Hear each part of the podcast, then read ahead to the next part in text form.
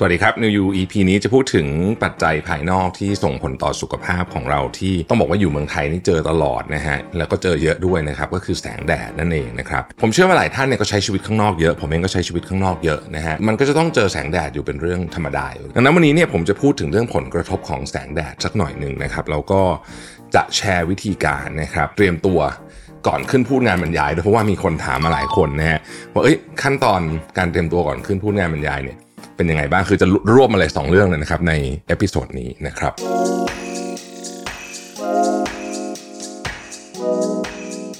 เอาเท่าที่ผมจำความได้นะ ผมว่าปีนี้ร้อนที่สุดเลยนะฮะ ถ้าเราไปดูในบางแอปพลิเคชันเนี่ยนะฮะ อุณหภูมิอาจจะ 38 เนาะแต่ว่า feels like 46 อะไรอย่างเงี้ยนะฮะ ยิ่งเราอยู่ในเมือง ซึ่ง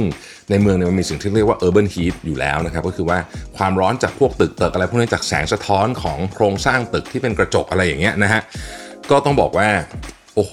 เหนื่อยจริง ๆ เหนื่อยจริง ๆ นะครับบางทีเนี่ยนะฮะ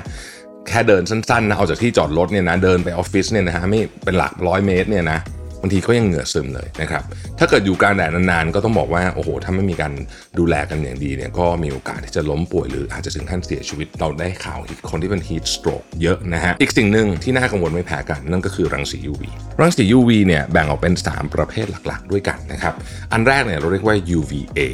นะครับซึ่งเป็นคลื่นรังสีที่ยาวที่สุดนะครับ อันนี้ทะลุไปถึงชั้นหนังกำพร้าแล้วก็ชั้นหนังแท้ได้นะครับ อันนี้จะส่งผลให้เกิดผิวคล้ำเกิดริ้วรอยก่อนวัยนะครับแล้วก็มะเร็งผิวหนังได้ UVB นะฮะ UVB นี่จะคลื่นยาวรองลงมานะครับซึ่งอาจจะไม่ทะลุถึงผิวหนังชั้นที่ลึกได้เท่ากับ UVA นะครับ แต่ก็สามารถทำให้ผิวแสบร้อนแดงหรือไม่ได้นะครับ ส่วนรังสี UVC นะครับ อันนี้เป็นช่วงรังสีที่คลื่นสั้นที่สุดนะครับ ซึ่งถูกชั้นโอโซนซึมซับไว้นะครับ เลยไม่ได้เอฟเฟกกับเรามาก แต่หากเราได้รับ UVC เนี่ยก็อาจจะเกิดอาการผิวไหม้จนถึงกระทั่ง DNA ในผิวหนังถูกทำลายได้นะครับ จะเห็นได้ว่าผลของรังสี UV เนี่ย คือทำให้ผิวเราแสบไหม้จนกระทั่งนำไปสู่โรคร้ายอย่างโรคมะเร็งผิวหนังได้เลยนะครับ แล้วก็เป็นปัจจัยที่เราค่อนข้างจะควบคุมได้ยากซะด้วยนะฮะ เพราะว่า มันคือวิถีชีวิตอะนะเราคงแบบว่าไม่สามารถเก็บตัวอยู่ในห้องตลอดเวลาได้แล้วก็มันก็ไม่ดีด้วยนะครับเราก็ควรจะต้องเจอแดดบ้างนั่นแหละนะครับเอฟเฟกของแดดในด้านที่ดีนะครับหนึ่งใครที่ออกไปโดนแดดช่วงเช้าๆนะครับหรือเย็นๆก็ได้ช่วงที่แดดไม่แรงมากเนี่ยนะฮะเป็นระยะเวลาสัก 20-30 นาทีเนี่ยมันมีงานวิจัยออกมาหลายฉบับแล้วบอกว่า ทำให้มีสุขภาพจิตที่ดีขึ้น หลายงานวิจัยก็พูดถึงการนอนหลับให้ดีขึ้นด้วยนะครับแล้วก็ลดความเครียดด้วยนะครับและแน่นอนแสงแดดยังช่วยในการสังเคราะห์วิตามินดีด้วยนั่นเองนะครับอย่างที่บอกนะฮะว่าอันตรายที่มาพร้อมแสงแดดนั่นก็คือ UV นั่นเองนะครับซึ่งการป้องกันอันตรายจาก UV จะลดความรุนแรงต่อร่างกายเราได้ก็มีหลายวิธีด้วยกันนะฮะ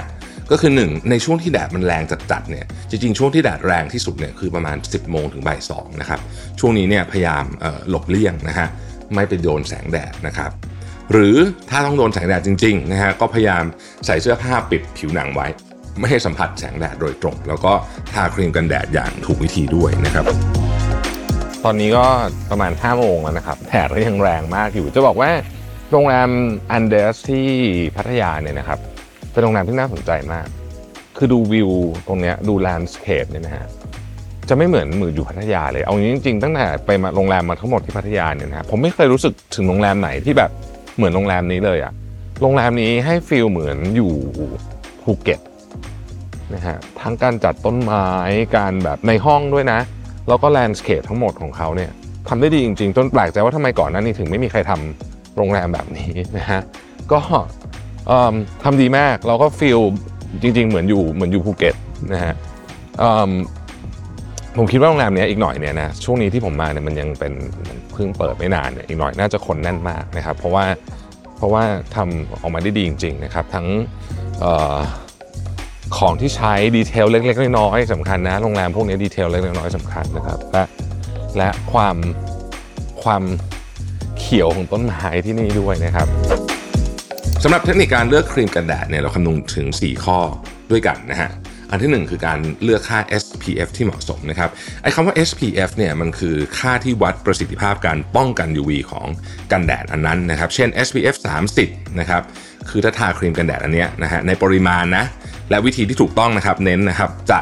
ช่วยป้องกันแสงแดดได้ 30 เท่าเทียบกับไม่ทาอะไรเลย สมมติว่าโดยปกติแล้วเนี่ยเราสมมตินะสมมติสัก 10 นาทีแล้วผิวไหม้เนี่ยนะฮะถ้าทา SPF 30 นะครับ เราจะยืดเวลาไปได้อีก 30 เท่า แต่ต้องทาให้ถูกวิธี แต่นนี้เป็นหลักการนะครับ เพราะความจริงแล้วเนี่ยเอาเอาเรื่องจริง ๆ แล้วเนี่ยนะครับครีมกันแดดไม่สามารถป้องกัน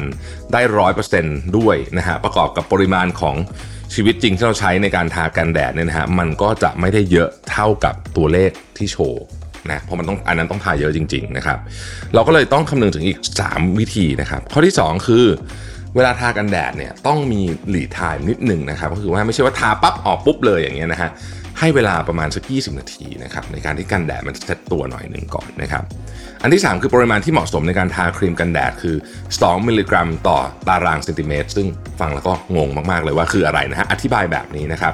ถ้าทาใบหน้าลำคอและหู มันควรจะใช้ประมาณ 1 ช้อนชา หรือที่เขาชอบพูดกันนะคือ 2 ข้อนิ้วอะนะครับจะดูประมาณ 1 ช้อนชานะครับถ้าทาแขนนะครับให้ใช้กันแดดข้างละ 2 ข้อนิ้วเหมือนกัน ก็คือข้างละ 1 ช้อนชานะครับทาขาก็ใช้ข้างละ 2 ข้อนิ้ว ถ้าทาลำตัวอย่างข้างหน้าข้างหลังที่ไม่นับแขนเนี่ยนะอ่าก็ด้านละ 1 ช้อนชาหรือ 2 ข้อนิ้วโดยประมาณนะครับถ้า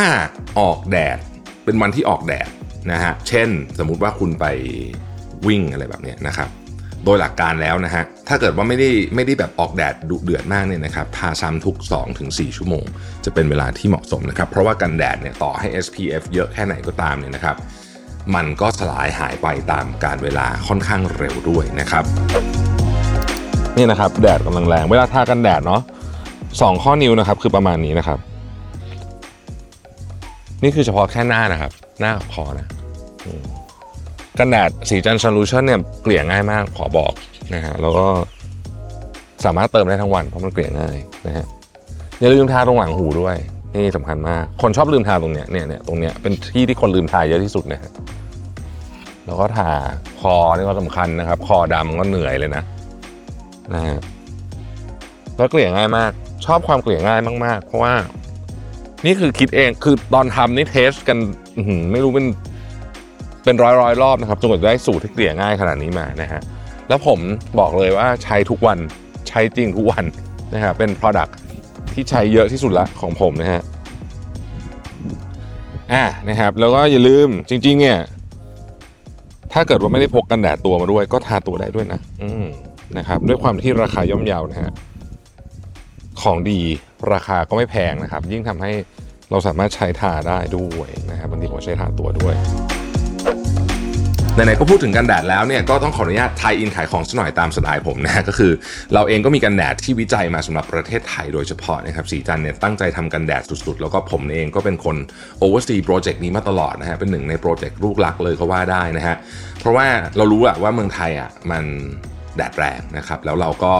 อยากจะ ทำกันแดดที่เหมาะสมกับสภาพแดดของประเทศไทยมากที่สุดนะครับ ก็เลยเป็นที่มาของ Sunlution Sunscreen ของศรีจันทร์นะครับ ที่เคยแนะนำไปแล้วใน episode ก่อนๆเนี่ยนะครับ วันนี้อยากเอามาแนะนำอีกรอบหนึ่งเพราะช่วงนี้แดดแรงนะนะครับกันแดดศรีจันทร์ Sunlution ที่เราพัฒนามานี้เนี่ยสามารถป้องกันได้ทั้งรังสี UVA UVB แล้วก็เป็น anti blue light ด้วยนะครับรังสีจากไอแสงสีฟ้าจากพวกคอมพิวเตอร์พวกนี้ ซึ่งไอนี่ก็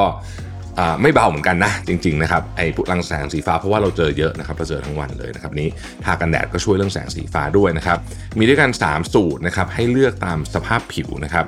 กันแดดสูตรแอคเน่นะครับอันนี้ช่วยบล็อกสิวนะครับสยบผิวมันมาพร้อมกับสารประกอบอย่าง salicylic acid นะครับช่วยลดสาเหตุของการเกิดสิว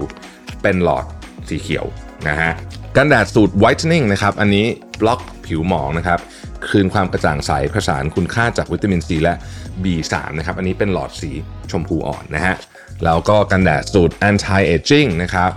บล็อกริ้วรอยเซฟผิวอ่อนเยาว์นะครับ มีสารต้านอนุมูลอิสระนะครับ ช่วยชะลอการเกิดริ้วรอย ฟื้นฟูผิวให้ดูแน่นกระชับนี่คือหลอดสีแดงนะครับกันแดดรุ่นนี้นะครับเราพัฒนากันแบบหนักสุดๆ แบบโอ้โหทำงานกันหนักมากนะฮะเพื่อให้ได้เนื้อที่บางเบาไม่เหนอะซึมนะครับแล้วก็ซึมสู่ผิวได้อย่างรวดเร็วนะครับหลอดใหญ่ 40 ml ราคา 299 บาทนะครับ ถ้าใครสนใจตอนนี้มีขนาดซองให้ทดลองด้วยนะครับ แล้วก็มีหลอด 15 ml ด้วยนะครับ มีทั้งหมด 3 ไซส์ด้วยกันนะครับเรื่องที่เกิดมาในตอนต้นนยนะครับว่าวันนี้ไม่ได้พูดแต่การแดดอย่างเดียวจะมาพูดเรื่องของการเตรียมตัวบรรยายด้วยนะครับช่วงนี้ผมบรรยายเยอะมากนะอาทิตย์ที่แล้วเนี่ย มีงานบรรยายรู้สึก 6 งานนะรวมมันหยุดด้วยเนี่ยนะฮะเลยมีคนถามว่าเออเตรียมตัวยังไงบ้างนะฮะอันดับแรกเลยเนี่ยไม่ว่าจะมีงานบรรยายหรือไม่นะครับต้องเตรียมอินพุตไว้เสมอเสมอย่างตอนนี้เด็ดสไลด์เด็กของผมเนี่ยมีอยู่ประมาณสัก 15 ชุดได้นะครับคือต้องเตรียมไว้นะครับแล้วก็บางอย่างที่รู้สึกว่าเป็นประเด็นใหญ่ๆ เช่นเรื่อง Chat GPT เนี่ยเตรียมไว้ก่อนเลย เพราะเดี๋ยวลูกค้าจะอยากฟังนะครับผู้ฟังก็จะอยากฟังบางทีไปบรรยายให้น้องมหาวิทยาลัยฟังเราก็จะเอาของพวกนี้มา mix and match กันนะครับ เวลาเรามี อ่อ input เยอะๆเนี่ยเราจะสามารถเลือกเตรียมให้เหมาะกับงานนั้นๆได้ ยกตัวอย่างเช่น สมมุติว่าผมไปบรรยายเรื่องของอ้าวเรื่องอะไรเดียจิตวิทยาในการบริหารบุคคลเนี่ยนะครับบรรยายให้กับน้องๆจูเนียหน่อยหนึ่งเช่นอาจจะเป็น first jobber เนี่ยเราก็จะใช้สไลด์ชุดนั้นแหละ แต่ว่าปรับโทนของมันหน่อยหนึ่งนะครับถ้าบรรยายให้กับ senior manager ก็จะใช้สไลด์ชุดนั้นแหละ แล้วก็ปรับความเข้มข้นของมันขึ้นมา แล้วสอดแทรกบางอย่างที่มันเหมาะกับผู้ฟังเข้าไปนะครับสิ่งสำคัญมากเลยคือต้อง ดูว่าคนฟังคือใครนั่นเองนะครับ ทีนี้อีกอันหนึ่งที่น่าสนใจก็คือว่าเวลาบรรยายเนี่ยทฤษฎีอย่างเดียวเนี่ยคนจะเบื่อครับ case study เป็นเรื่องสำคัญมากดังนั้น เหตุการณ์ที่เล่าแล้วคนสามารถจับใจความได้ทันที อาจจะเป็นข่าวอาจจะเป็นเรื่องราวในอดีต อาจจะเป็นเรื่องราวในปัจจุบันก็ได้ที่คนแบบกำลัง in อยู่นะฮะหรือเป็นเรื่องที่คนแบบฟังแล้วแบบเออ get เลยเนี่ยว่ามันเป็นยังไงไม่ซับซ้อนจนเกินไปเนี่ยนะครับ ก็จะทำให้คนเนี่ยเข้าใจได้มากขึ้นว่าเออเรื่องที่เรากำลังจะเล่าเนี่ยพยายามสื่อสารเรื่องอะไรนะครับการเล่าแบบ storytelling พวกนี้เนี่ยนะครับมันช่วยให้คนเนี่ยจำเนื้อหาที่เป็นทฤษฎีได้มากขึ้น เพราะไม่งั้นเนี่ยถ้าเกิดเราเล่าเป็นทฤษฎีอย่างเดียวมันเหมือนฟัง bullet point อะเหมือนเหมือนฟังแบบนึกออกไหมฮะเล่าเป็น 1 2 3 4อย่างเงี้ยก็จำไม่ได้อยู่ดี เพราะฉะนั้นเรื่องของออตัวอย่างที่เป็นตัวอย่างจริงจากโลกจริงเนี่ยสำคัญมากนะครับและอีกอันหนึ่งคือเรื่องของ body language นะครับอันนี้ก็สำคัญเหมือนกันนะฮะคือเวลาเราไปบรรยายเนี่ย สั่งสิ่งหนึ่งที่สำคัญคือต้องเอาคนดูให้อยู่มัดคนดูจะรู้สึก connect กับผู้บรรยายได้เนี่ยก็ผ่าน body language นี่แหละนะครับสุดท้ายคือนะครับการแต่งกายเนาะนะฮะเวลาไปบรรยายก็แต่งตัวแบบ podcast วันนี้ไม่ได้นะฮะก็ต้องแต่งตัวให้เหมาะสมนะครับกับงานด้วยนะครับแล้วจริงๆเนี่ยหลายงานเนี่ยเขาก็จะมีธีมสีนะฮะเราก็จะต้องออคอยดูว่าคือคือเวลาไปบรรยายให้กับบริษัทเนี่ยหลายที่เขาจะซีเรียสเหมือนกันนะครับเรื่องสีอะไรเงี้ยเพราะว่าบางที่มันเป็นแบบ สีมันเป็นคู่แข่งกันนะนึกออกไหมฮะแบบว่าบริษัทหนึ่งสีโดยเฉพาะแบบธนาคารธนาคารต่างๆพวกนี้บางทีเป็นคู่แข่งกันอะไรเงี้ยนะฮะก็จะช่วยให้อืมการบรรยายนั้น smooth มากขึ้นนะฮะพวกแจ็คกงแจ็คเก็ตคือผมปกติเนี่ยคิดว่าอย่างน้อยการไปไปบรรยายเนี่ยนะครับเบสิกที่สุดเลยเนี่ยคือควรจะแต่งตัวให้สุภาพนะครับแล้วก็ควรจะใส่แจ็คเก็ตด้วยเพราะว่ามันเป็นเหมือนกับคล้ายๆกับ ช่วยเสริมบุคลิกภาพให้เราแล้วมันก็ดูสุภาพมากขึ้นด้วยดูจริงจังมากขึ้นนิดหนึ่งนะครับแล้วปกติเนี่ยเวลาจะไปบรรยายเนี่ยผมเนี่ยจะทานทาแป้งด้วยนะฮะไม่ใช่เพราะว่าเป็นคนขายเครื่องสำอางนะแต่ว่ามันทำให้เราหน้าเนียนขึ้นนะครับจริงๆบางคนบางคนผู้ชายบางคนเขินจะใช้แป้งหนึ่งจะบอกว่าเดี๋ยวนี้คนใช้เยอะมากนะครับไม่ต้องเขินเลยเพราะว่ามันช่วยเสริมความมั่นใจให้กับทุกเพศทุกวัยจริงๆนะครับผมใช้ตัวเนี้ยเป็นประจำนะครับ Skin Essential Powder ของสีจันนั่นเองนะฮะก็เป็นอะไรที่แบบทำให้แบบ หน้าเนียนขึ้นนะฮะแล้วก็รู้สึกมั่นใจมากขึ้นแล้วไม่หนักหน้าสบายชิวนะครับเพราะว่าแป้งถ้าถ้าหนักหน้ามันก็จะรู้สึกแบบไม่ค่อย comfortable เท่าไหร่นะครับใครสนใจก็สามารถหาซื้อได้ที่7 e เ e ่ e และร้านค้าชั้นนำทั่วไปนะครับมีสีสีให้เลือกเริ่มต้นแค่ 79 บาทเท่านั้นเองนะครับโหวันนี้มาขายของซะเยอะเลยนะฮะก็ หวังว่าทุกท่านเนี่ยจะได้ประโยชน์จาก episode นี้นะครับ แล้วก็ได้รู้ถึงเรื่องของรังสี UV ต่างๆ เรื่องของแสงแดดนะครับ แล้วก็ได้ trick ในการเตรียมตัวเป็น speaker หากท่านต้องไปบรรยายในงานอะไรด้วยนะครับ ถ้ามีคำถามเรื่องสุขภาพอะไรนะครับ สามารถถามเข้ามาได้นะครับ ขอบคุณที่ติดตามและพบใน New You episode ต่อไปนะครับ สวัสดีครับ